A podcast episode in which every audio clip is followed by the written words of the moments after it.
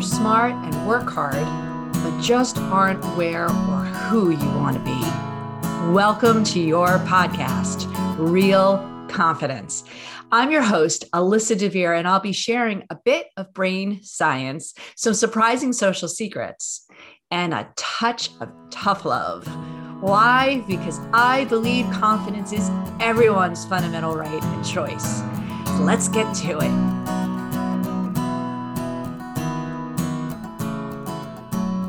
It's uh, fall or the beginning of fall here in New England as I'm recording this. And uh, some of us, some of you, like me, may have these seasonal allergies that make your eyes itch and sneezy and runny and all that yucky stuff.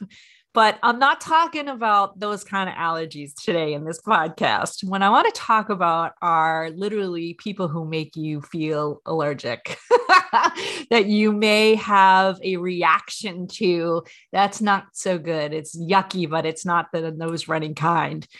And uh, we might say that these are people who get our goad, you know, that person that gets under your skin that makes you feel lousy, that may make you act, react in a way that just uh, really makes you feel terrible. Uh, maybe even ruminate on it, lose some sleep because every time you interact with them, they just turn you into somebody that doesn't make you very uh, uh, proud. Let me give you some examples of my own life. I, I there's uh, some specific ones that I I can pull literally right out of my memory. Um, there was a guy, a guy, not a guy, a man who, when I grew up, when I was really young, was a, a friend of my grandparents actually, and he had this big hairy mustache. And he would come over to the house and kind of put it in my face and chase me around like right? You know i was like terrified of this guy absolutely terrified. And i don't know you know as a young kid of course maybe just he as a person and the way he did it was like really kind of creepy and weird. But you know for years after that, I admit mustache men used to terrify me. Now, the good news is I did get over that. My husband, my one of my sons, in fact, have mustaches. So I'm, I'm completely cured of it. But, you know, that whole experience was really something that traumatized me. And every time I would see somebody with a mustache, I'd have that moment of like, oh, this guy's going to be creepier. This guy's going to scare me. Right. So it can be something as as uh, clear as that. I mean, kind of a funny example, but I'm I have a feeling there's people in your life that might do that to you. I remember there was another gentleman that I worked with, and I lived in Europe for a while in uh, the south of France, to be specific. It was a spectacular experience. But towards the end of my term there, there was um, a man who who had taken over. He was uh, kind of dubbed the new lead for the region and he um, he was Belgian. I even remember his name, but I won't say it here just in case. But I remember he was always had a red face and he always looked angry. And subsequently, whenever you had to go into his office or you were called in, it, it was he didn't even have to say anything. It was just terrifying.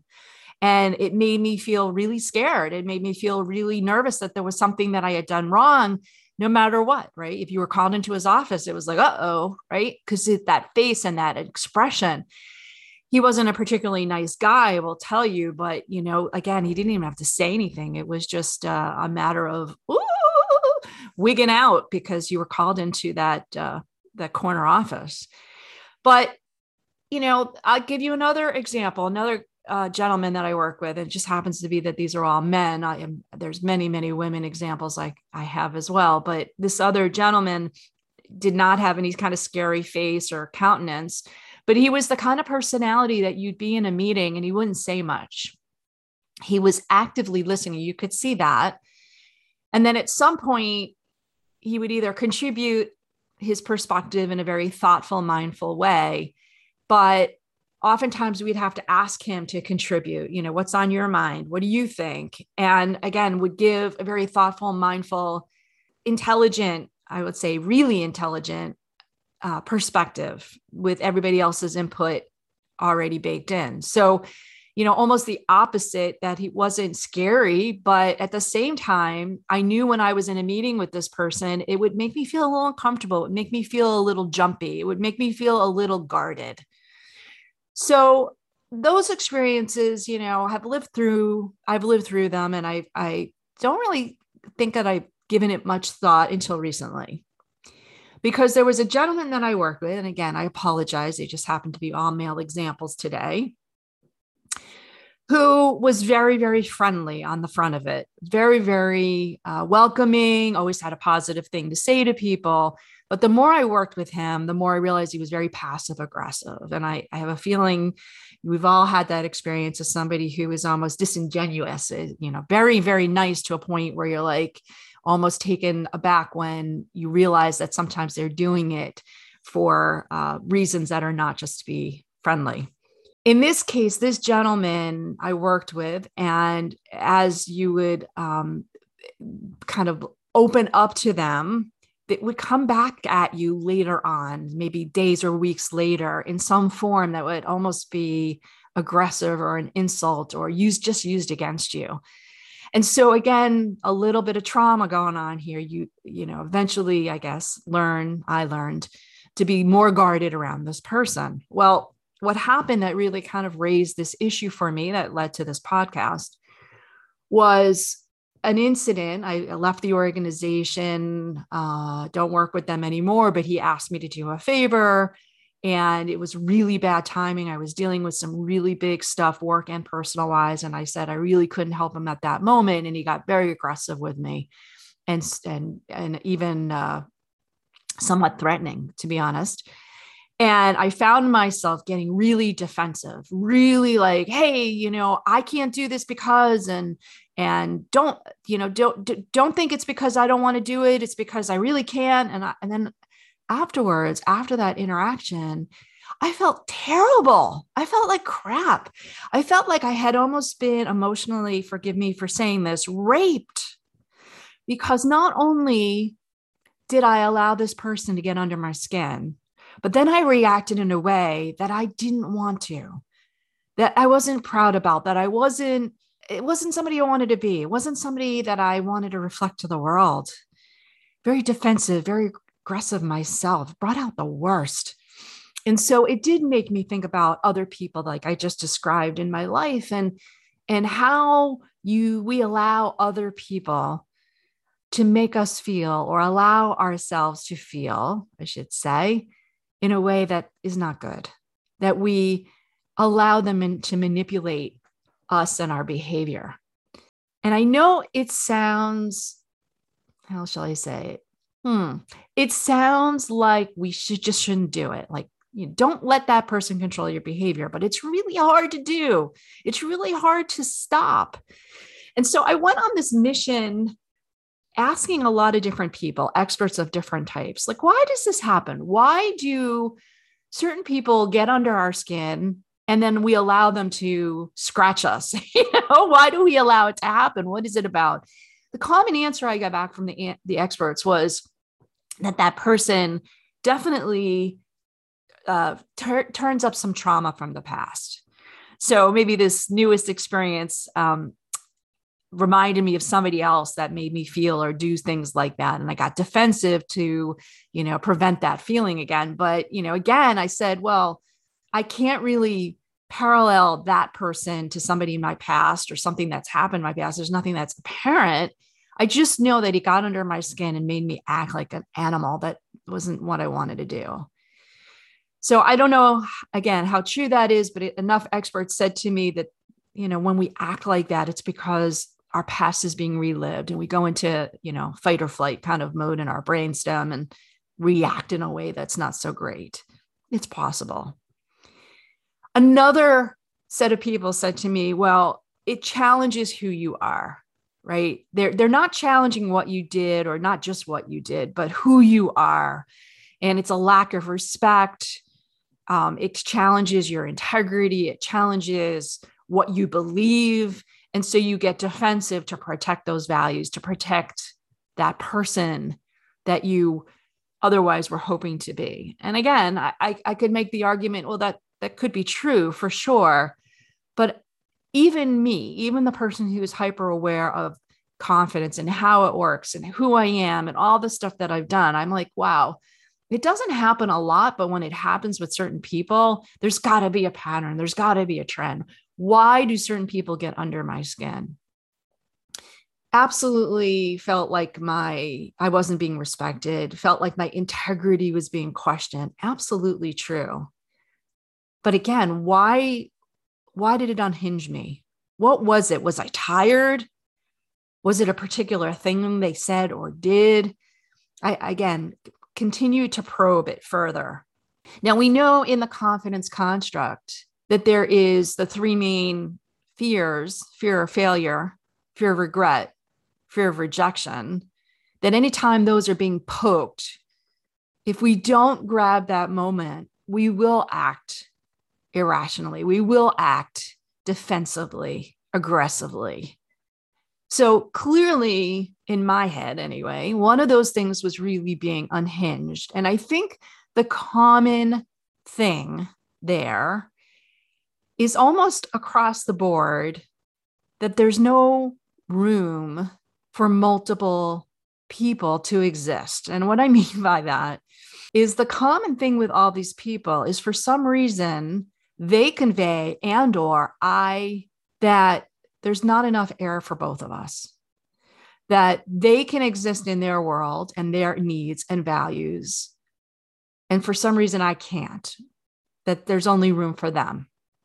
And so, in some ways, it's a scarcity mindset, it's a winner takes all perspective. And I think that's really what's at the heart of it is that instead of being like, you know what, you're entitled to your perspective, your opinion, which is what I would do with most people. And I think most people, I would hope that most people would would allow me to have my own perspective in that.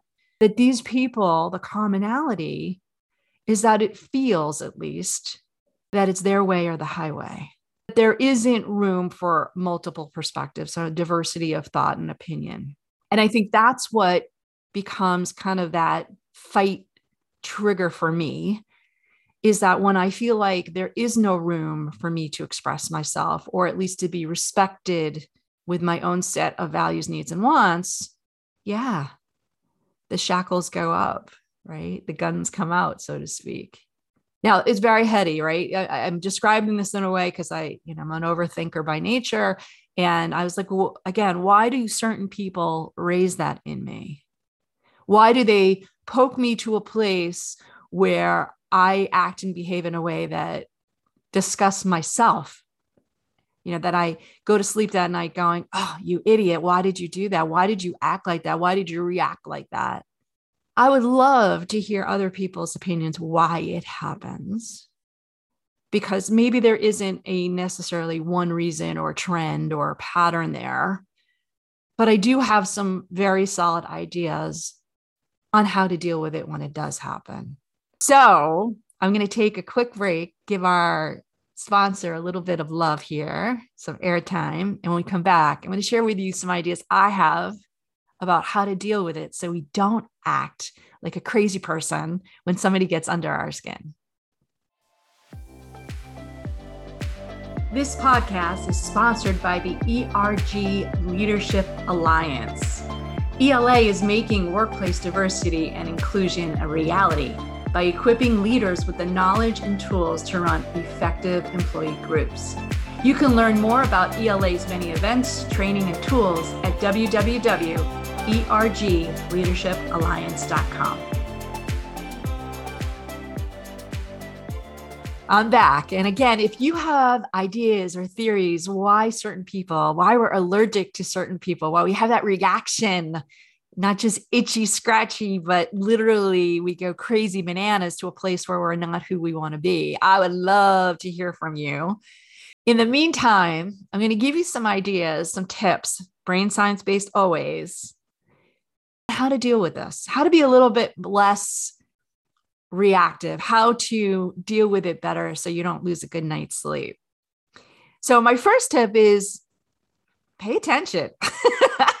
when you get that feeling, like any amygdala moment, anytime you get that itchy, uncomfortable feeling, it means that your values, your needs, and wants are being challenged, right? So, who does that to you? There's probably, again, people you can list, like I did earlier in your own life, that trigger that for you. So take a moment and figure out who those people are. And maybe there is a pattern, maybe there is some kind of commonality thing that they do or, or how they behave. But not only be proactive, but when it does happen, take that moment to go, oh God, this person, they're making me feel that itchy allergic reaction thing again. And I, ugh, right? It's that amygdala moment that we want to be able to grab so that we can be aware of it anytime it happens and not be so reactive in our brainstem, but literally grab it and put it into our prefrontal where we can be brilliant and a lot more in control and confident. So that's first and foremost, right? The second thing is to not just breathe, which of course everybody's going to tell you take a deep breath, hijack the amygdala and all that good stuff, but almost play the game. Be like, okay, this is a game. I got to figure it out. Like, what is it that's happening right now? What are they doing? What am I doing? And why am I doing it? May not be as important as what can I do to not do it? right. So if you're reacting and getting defensive, can you just stop yourself and be quiet? Can you ask questions instead of giving more answers? You know, what is your strategy to when you are starting to have that reactive defensiveness to stop doing it? And breathing is great to get it kind of like in that, okay, stop, but then have a method to do it. And my method, quite honestly, is to ask questions. And you know, I'm, I'm one of these people that silence is not so easy for me and keeping my mouth shut as much as I'd like to. I'm not so good at it, but I can ask questions instead of making statements. And by asking questions, I don't come across as aggressively and defensively, but I also don't give up as much, right? So it's not really just for the benefit of the other person, but really not to stoke them more and also keep my own stuff a little closer so that I have more control. So I can ask questions as opposed to getting defensive. Okay. So that's that's an example. I say oftentimes, doesn't happen often, but when it happens, I do a debriefing with myself. Like, what happened? Why did it happen? Who was it? Make a note of it. Keep a little, uh, uh, I have like a little uh, yellow sticky on my computer kind of thing. And I put like these people, this is what they do, so that I remember next time when I have to meet that person that I had that reaction in the past and like taking an allergy pill almost, you know, preparing myself to meet that person is just a matter of going, okay, slow down. Remember, this is what happened last time. This person does this to you. Just breathe and ask questions. So, not letting it flee through, right? And this is part of everything that I preach and everything that we do at the Institute is we go through life and we meet people and we do things and we kind of pass through and then it happens again and we do it again and the cycle repeats and it it doesn't help us get more confident. It doesn't help us learn and change the behavior that we actually want to be. But if we take a note and realize it we have a chance to actually improve it may not be complete improvement but it's at least in the right direction. And each time we do that we get a little bit better and better and better. So we we then meet the next guy with a mustache and we remember they're not there to hurt me not everyone's creepy and to put their face in mine kind of thing. But needless to say, if we take note of these people that kind of make us act and behave in a way that doesn't make us feel good, we can deal with it better. Doesn't mean we can avoid them or avoid people like that, but we can deal with those types of people better. So that's really, really important. The other thing I want to stress is that even if you act out of sorts, even if somebody makes you behave, so to speak, in a way that is not your best, it doesn't mean you're a bad person. It doesn't mean that you can't do better next time. And honestly, I'm not even sure those people necessarily notice. You know, I think part of the rumination is, oh, I let them get the best of me. I let them win. I let them control my behavior. Well, that's not really always true. I don't think they necessarily do it on purpose. I don't even think they necessarily notice. So be a little bit less harsh to yourself, a little bit less critical And remember that people who get under your skin and get your goad are really the ones that are having the confidence crisis, not you. You just didn't act in your best self and your best interest. And that's okay because tomorrow, later on today, you can recover and do better. They probably can't. They're stuck in their own negative, not confident cycle, but you don't have to be there too. So, can you be more prepared for those kinds of people? Sure. Let's recognize who they are. Let's recognize why, if we can, they get under our skin. Let's be more proactive and prepared when we come in contact with them, just like we would if we knew we were going to have an allergy to a particular food or plant. We would either avoid or somehow prepare ourselves better to deal with it. And most importantly, again, maybe, just maybe, don't be so serious about your reaction as much as your ability to learn and grow from it. All right. So I definitely want to hear from you on your opinions of this. This is something I know is a little bit academic and out there, but at the same time, like it just bugs me all the time whenever I come into contact with somebody who throws me and my behavior in a way that I just don't like. So let me know if it's happened to you. Your suggestions are always welcome. So, before we completely wrap up, I want to let you know that full transcripts and show notes for this and other episodes can be found on the website www.americanconfidenceinstitute.com forward slash podcast. I also want to remind you once again that the best way to get confidence for yourself is to give it to others. And you can do it so easily just by liking and sharing this episode on your favorite social media channels. You can even give me some confidence fuel by sending in any comments about the topics I've covered or ones you'd like me to consider for the future. So for now, this is Alyssa DeVere. Thank you for helping to bring more confidence to the world. This podcast was produced by Mindful Media. All rights reserved by Alyssa DeVere and the American Confidence Institute. Music written and performed by Jeff Weinstein.